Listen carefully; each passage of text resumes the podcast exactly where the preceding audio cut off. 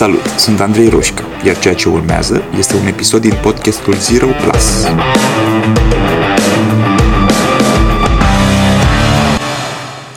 Mare parte dintre oamenii cu care lucrez spun că își doresc mai multă libertate.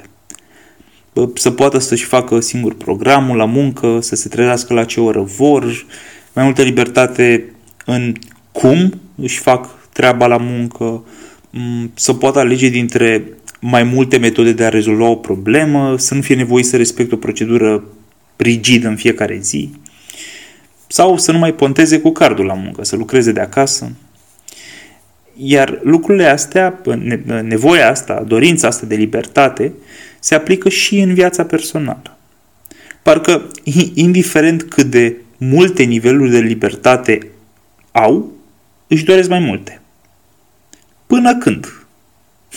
Își doresc mai multă libertate până când conștientizează că libertatea de a decide vine întotdeauna la pachet cu responsabilitatea pentru deciziile luate. Dacă pot alege în ce fel să rezolv o problemă la muncă și rezultatul iese prost, va fi clar că aș fi putut alege mai bine. Deci, cel puțin parțial, sunt vinovat. Am greșit. Dacă îmi spunea șeful, fă așa și ieșea prost, puteam să mă păcălesc că nu aveam de ales. Deci nu-i vina mea. Și apoi ies la bere și pot să mă plâng că, uite, compania are proceduri proaste, șeful meu nu știe management și tot așa. Dacă merg la un medic cu o problemă de sănătate și îmi spune singura variantă e asta, indiferent ce iese, pot spune că n-am avut încotro.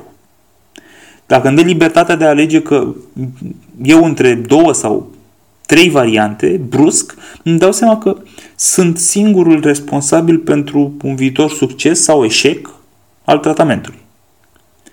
Când conștientizează că libertate egal responsabilitate, mare parte dintre oameni aleg să-și cedeze libertatea. Fiindcă pentru a-ți asuma responsabilitatea, ai nevoie de curaj. Iar curajul e rar.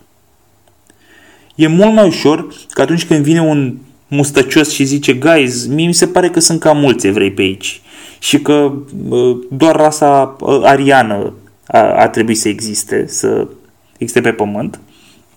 E mult mai ușor să cedăm și să spunem, ok, pare că ai un plan, zi-mi ce să fac. Eu sunt aici, zi-mi ce să fac.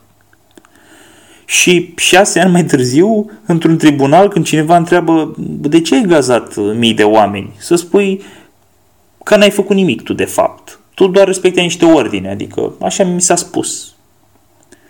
Sistemele totalitare apar și fiindcă oamenii altfel buni, inteligenți, dar lipsiți de curaj, aleg să renunțe la libertățile lor din frica de a-și asuma orice.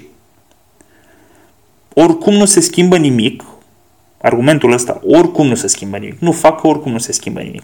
E un argument nu numai laș, ci și profund greșit. Bineînțeles că ceva se schimbă. Poate că uneori se va schimba rezultatul, poate că alteori nu se va schimba. Dar ce se schimbă este imaginea ta despre tine. E răspunsul pe care îl vei da 10 sau 20 de ani mai târziu, când copilul sau nepotul sau te va întreba, tati, tu ce făceai când s-a întâmplat asta? Unde erai? Și singurul răspuns va fi, tati avea un pic de treabă, stătea pe Netflix. Bun, și veți întreba ce ar trebui să facem. Păi, așa cum spuneam într-un episod anterior, nu ar trebui nimic. Însă, dacă ne dorim să fim aliniați cu noi, să nu ne mințim singuri, avem nevoie să alegem. Putem să facem ce putem pentru a schimba ceva și în timp ce facem asta, câștigăm dreptul de a ne plânge atunci când ceva nu merge încă, sau putem să stăm mereu deoparte, dar atunci ne pierdem dreptul de a ne plânge. Sau, cum spunea un prieten de-al meu mai poet, Nu poți ca la primul semn să-ți dai pantalonii jos, să te apleci și după aceea să fii revoltat de ce urmează.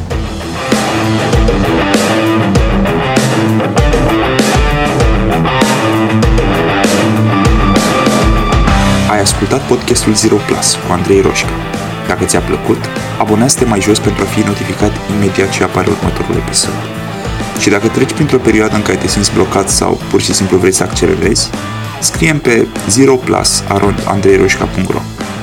Iar până data viitoare, nu uita că a ști nu-i suficient.